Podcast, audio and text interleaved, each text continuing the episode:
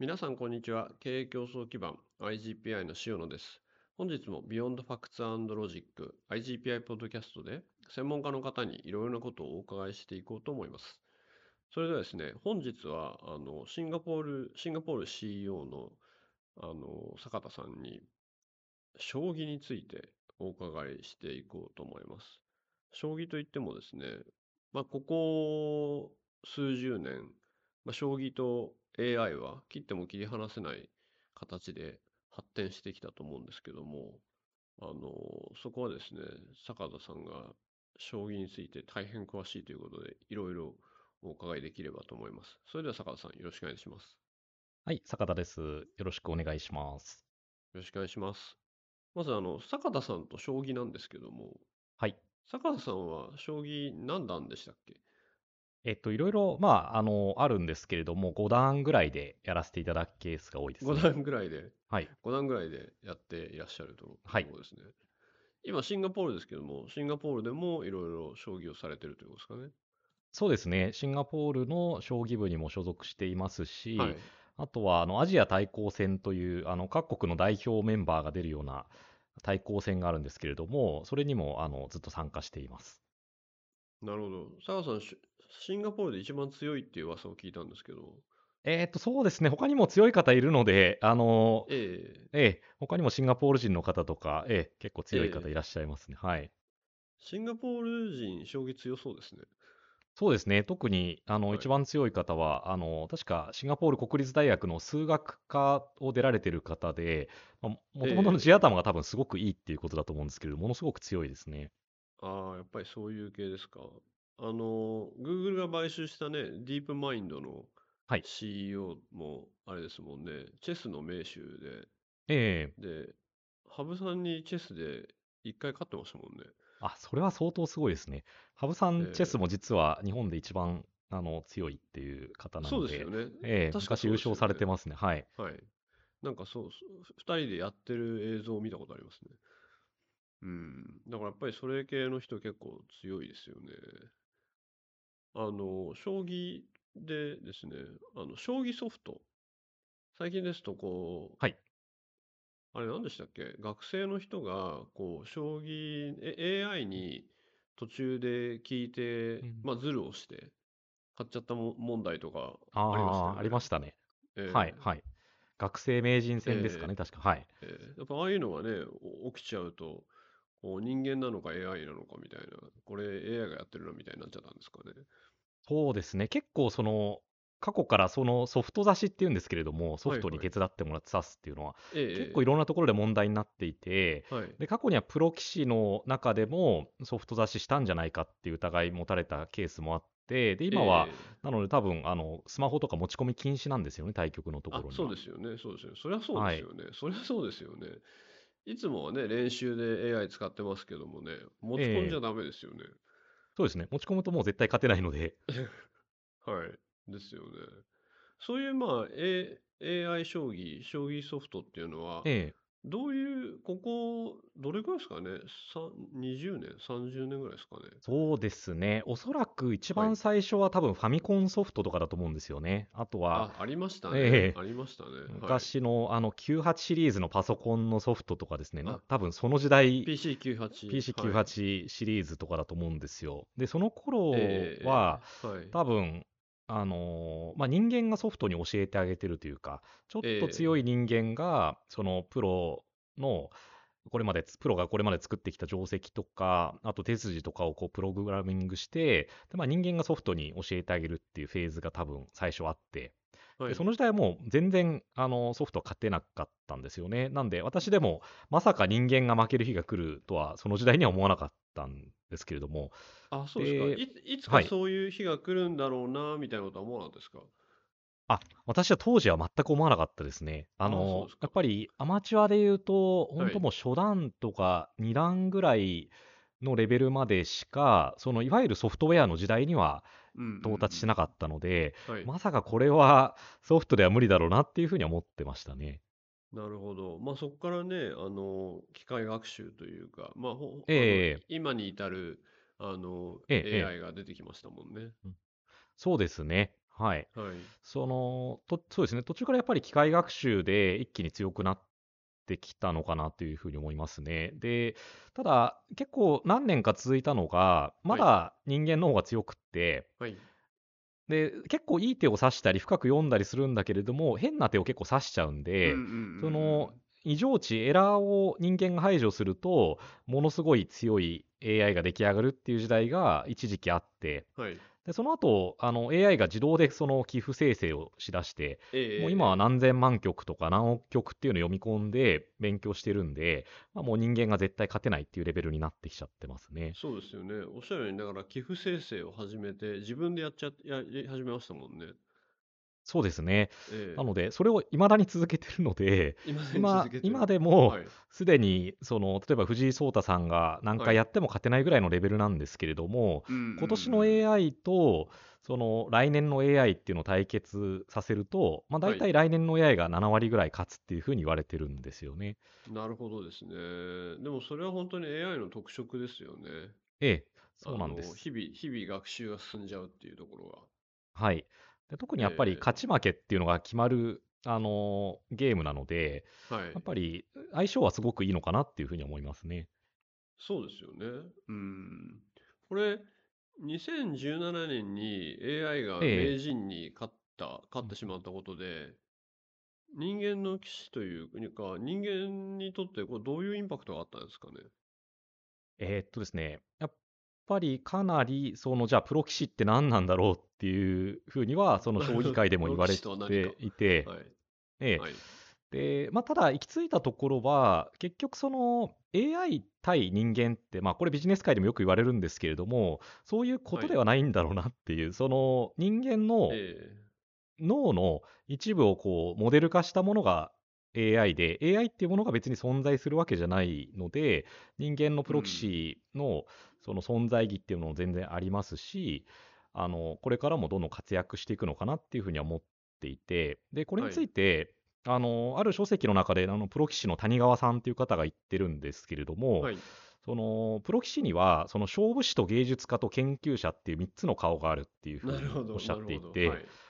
でそのうち勝負に勝つっていうその勝負師のところですよね。でえ。え基本的にプロ棋士の方って勝負に勝ってお金をもらってる方々なので、この勝負師の側面っていうのは多分残っていくっていうところと、うん。あとはまあ芸術家ですよね。もともとあの伝統芸能として発展してきたようなものなので、その綺麗な手だ。だとか、筋がいいっていう表現があったり、あとはその名曲賞っていうすごくいいあの対局ですよね。それははい毎年評価されたりしているので、この芸術家っていう側面も残ってくると思うんですよね。で、一方で、この研究者っていうところに関しては、多分 AI の影響をかなり受けるのかなっていうふうに思っていて、まあ、はい。人間が解明できなかったことを AI がまあどんどん解明していってるっていうのが今の時代ですね。で、この2017年、その当時の佐藤天彦名人だったと思うんですけれども、はい。あの公式の場所であの AI に負けたっていうことがあるんですけれども、ええ。ただこれ結構面白い話があって、この将棋年間っていう、あの1年間の将棋連盟の活動をまとめてる、まあ、冊子があるんですけれども、ええ。その中で全プロ棋士にコンピューターがプロ棋士を任す日はいつですかっていう問いを投げてるんですけれども、ええ。ほとんどの棋士が、まあ、永遠に来ないとか、100年ぐらいかかんじゃないかって回答してる中、はい。あの羽生善治さんが2015年って回答してるんですよ。あ、それ見たことあります？あの、はいはいはいはい。そのお話。はい。すごいですよね、この、まだ全く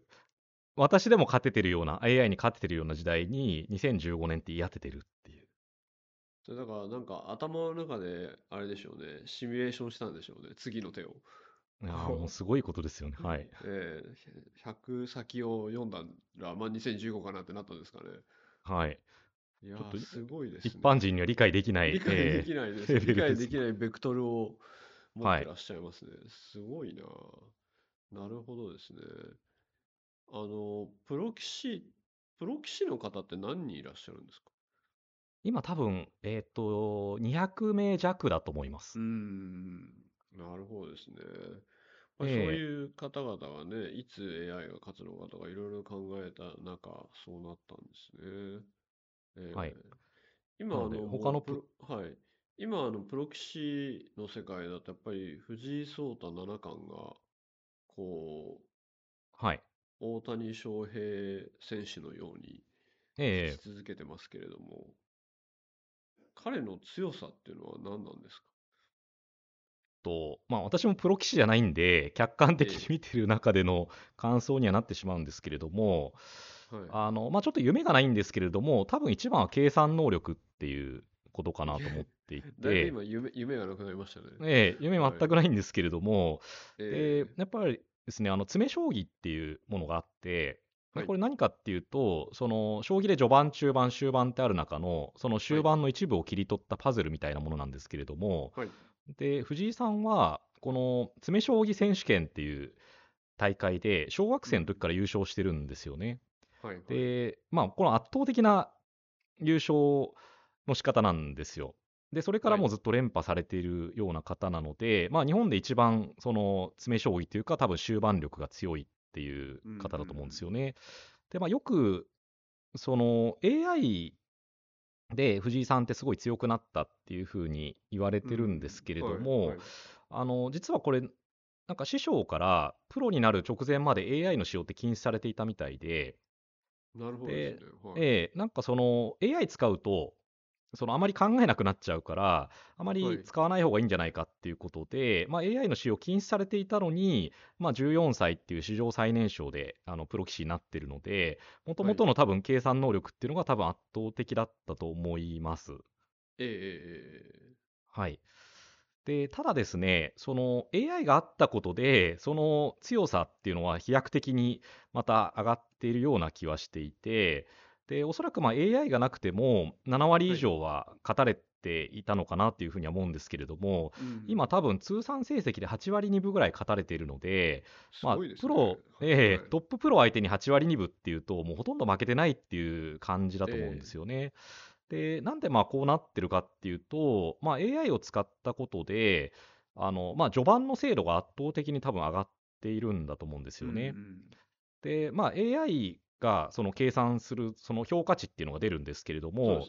あの、ええ、藤井さんの対局見ていくと、徐々に優位を拡大して、まあ、勝っていってるっていうところで、で、まあ、中盤、序盤中盤と優位に進めていくと、まあ、終盤が強いので、まあ、簡はい。単には逆転されてないっていうことで、なんとなく、あの、まあ、そういう勝ち方が増えてきてるのかなっていう印象はありますね。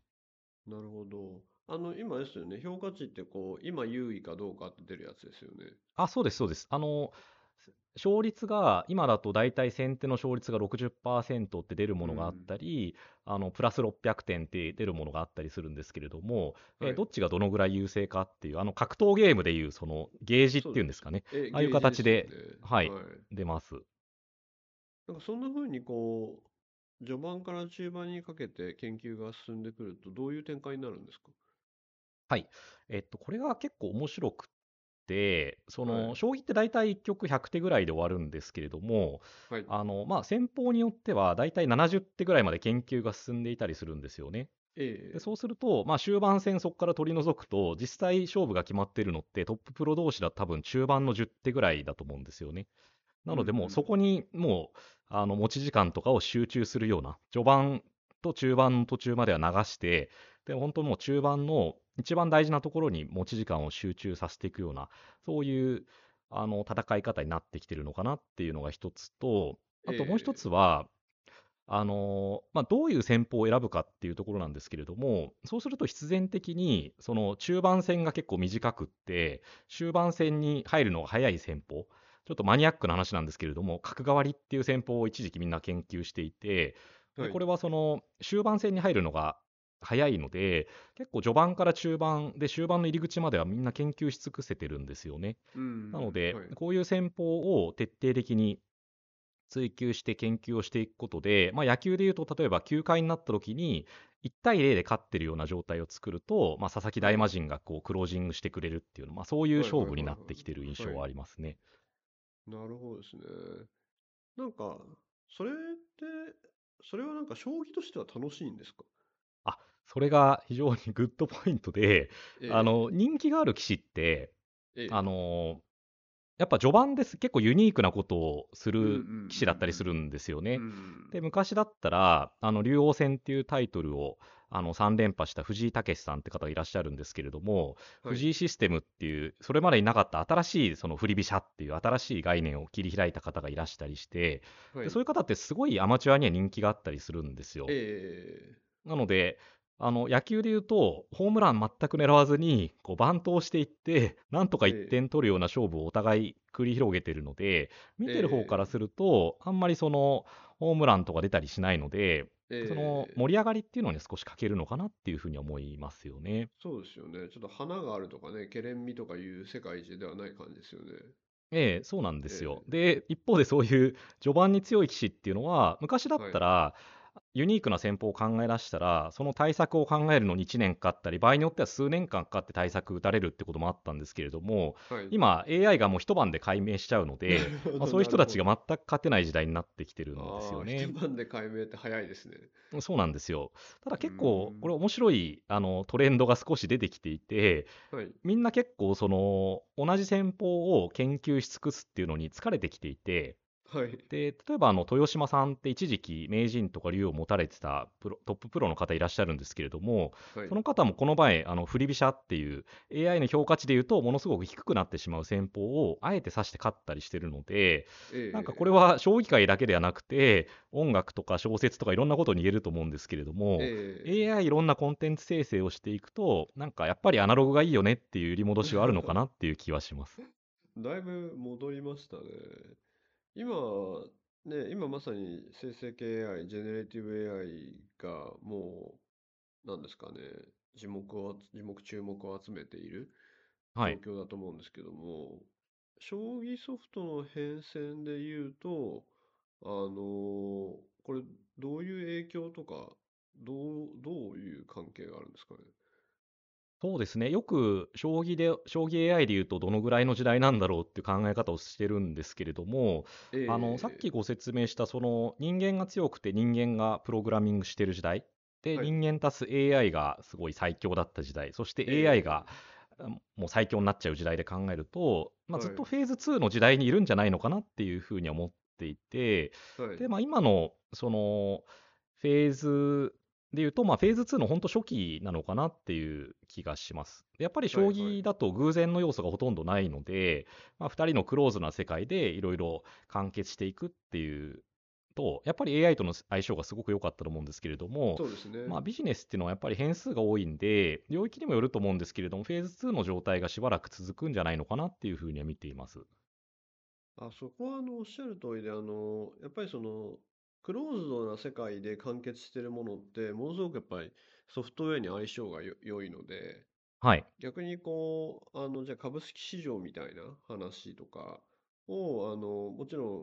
ん、あの、機械学習等々 AI で分析するんですけども、なんかあの、見たことない外部入力があるといきなりちょっとモデルから外れちゃうっていうか、まあうまくいかないっていう経験がまあよくありまして、そうですよね。やっぱりと閉じられた世界っていうのは、その中で条件設定して最適化していくんで、あの、そういう AI に対してそういう報酬設計してあげれば、あの、次々とその得点を上げていくというか、はい。上げていくんですけども、これがオープンワールドだと、いろんな他の条件がが刻一刻と入っちゃって大変みたいなことはありますよね。そうですよね。ええ。そうんなんか、将棋の持ち駒がちょっと増えちゃうとか、ルールが変わっちゃうみたいなことが多分、あの、現実世界だと起きると思うんで急に変わると嫌ですね。嫌ですよね。はい。うん、そうですよね。まあそういう意味では、まあね、佐川さん、将棋と AI というところでいろいろいつも考えてると思うんですけども、そのビジネスに対するなんかアナロジーってありますか？そうですね。その、将棋ソフトが、まあ、最初に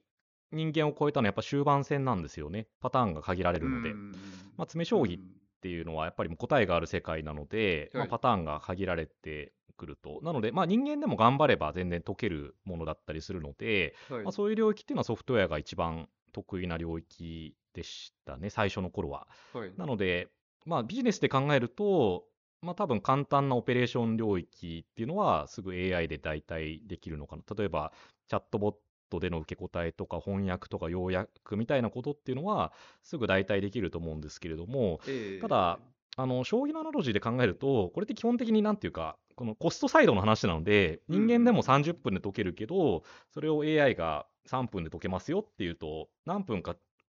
短縮はできると思うんですけれども、はい。あまりそのトップラインのインパクトはないのかなっていうふうに思っていて、はい。やっぱり一番の脅威は、そのクリエーションの領域、まあ、将棋でいうと、た例えば序盤っていう、ものすごく指し手の幅が広い時に、ええ。あの一定の指針を出してくれるっていうのが、まあ、最終的なあの AI のと力なのかなっていうふうに思いますね。例えばさっきも少しお話しした、はい。あの振り飛車っていうその飛車を左に持ってくる指し方ってあるんですけれども、はい。その振り飛車を選んだ瞬間に AI の評価がすごい低くなっちゃうんですよね。うんなので、その必死に人間が勉強して、その砂浜の砂を1000粒覚えましたっていうのに対して、ええなんか世界中の砂浜私知ってますっていうような、まあ、勝ち目のない勝負だと思うんですよね。あでまあ。こうなると、はいええすごいクリエーション領域というか、そのいろんなものを組み合わせて新しいものを作っていく世界っていうのは、そのまあ、AI には全く勝てないのかなっていう、こっちの方があの、まあ、脅威というか、オポチュニティでもあると思うんですけれども、AI が今後ビジネスで活躍する領域なのかなっていう気はします。ああ、なるほど。なんかこう、ちょっとそれ面白いですね。あの、よくこう、人間に残るのははいクリエイティビティ側だっていう主張もあると思うんですけれども、はいはい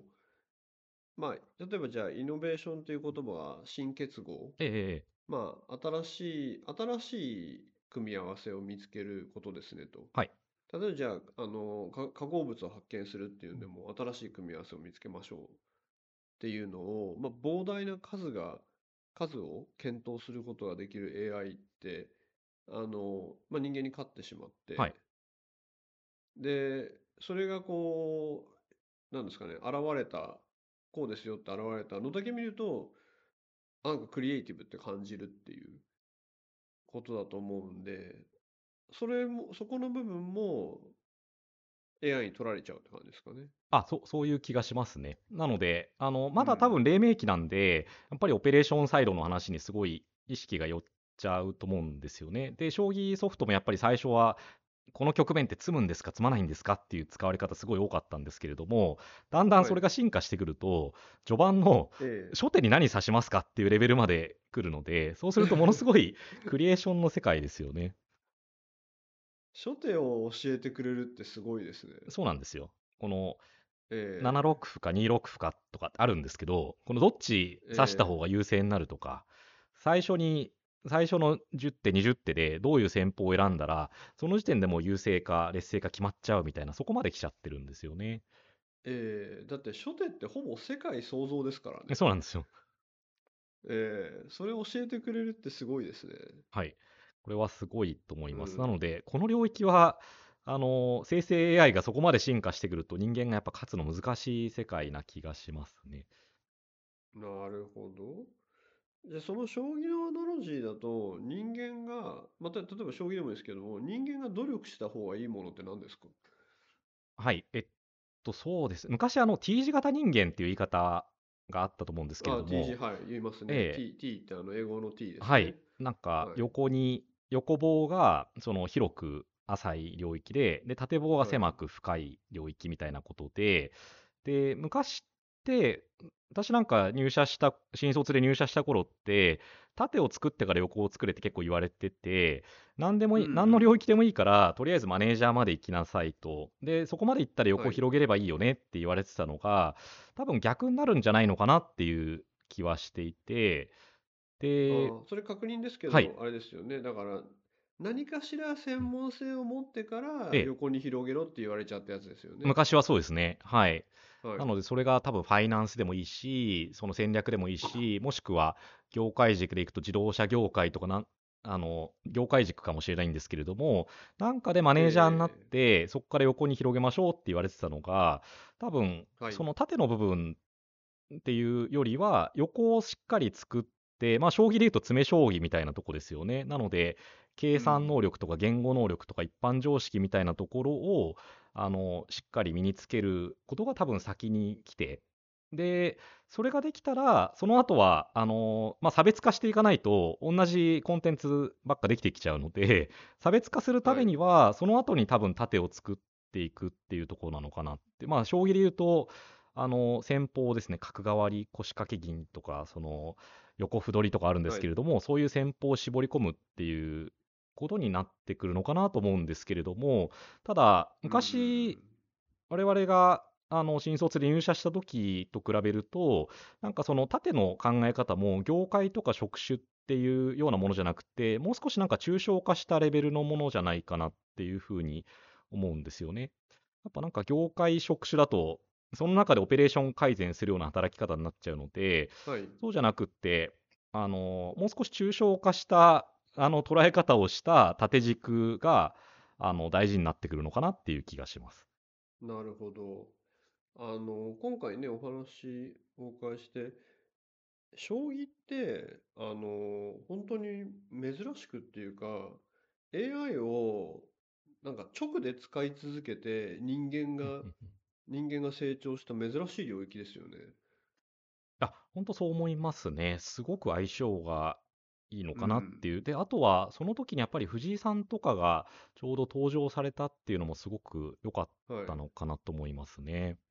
なんかこう、AI に教えられ、AI を教えて、そして AI に教えられて、人間が自分の頭脳を拡張したっていう、結構ピュアな例ですよね。あ、本当にそう思います。なので、うん結構ビジネス文脈で AI が人間を起こすとか、こう人間対 AI みたいに語られるのは、だいぶその歴史を見てきた私としては違和感があって、そうじゃなくてん今おっしゃられたように、脳をモデル化したもので、それによって人間の脳が拡張してるって捉え方の方が多分正しいのかなっていう気はします。なるほど。あの、そうすると、まあ、より一般化すると、あの、まあ、子供、子供とか、まあ、こ若い人の教育って、はい。学生の方々の教育みたいな話って、今ってあの、確一的な、あの、教え方、確一はい的なスピードみたいので、まあ、一言で言うとパーソナ、パーソナライズされていないはい。がゆ、ゆえに、あの、うまく学習が進まなかったっていう人を生み出してると思うんですけど、はい。それを、あの、一つはも、ものすごく個人をパーソナライズできる。例えばですけども、うんチャット GPT と話し続けてたら、すごく頭が良くなった人とかが生まれるみたいな。で、はいもう、もう一つは、まあ、あの、寄り添ってくれるっていうのもありますし、で、あの、もう一つは、なんていうんですかね、普通に、こう、何度言っても君は分からないのかって人間の先生だと言っちゃうかもしれないですけども、まあ AI は寄り添うっていう意味でも、まあ、絶対に疲れないんで、ええ、ええ。本当にずっと何度でも同じことを手を変え品を変え教えてくれるみたいなはい。忍耐力あるじゃないですか。ええ、でそう考えると、なんかこのきプロ棋士と AI の関係性を子供とじゃあチャットボットみたいに置き換えると、ちょっと教育が変わる気がするんですけども、その、A、AI と将棋の歴史を見た感じだとどう、どうなりますかね？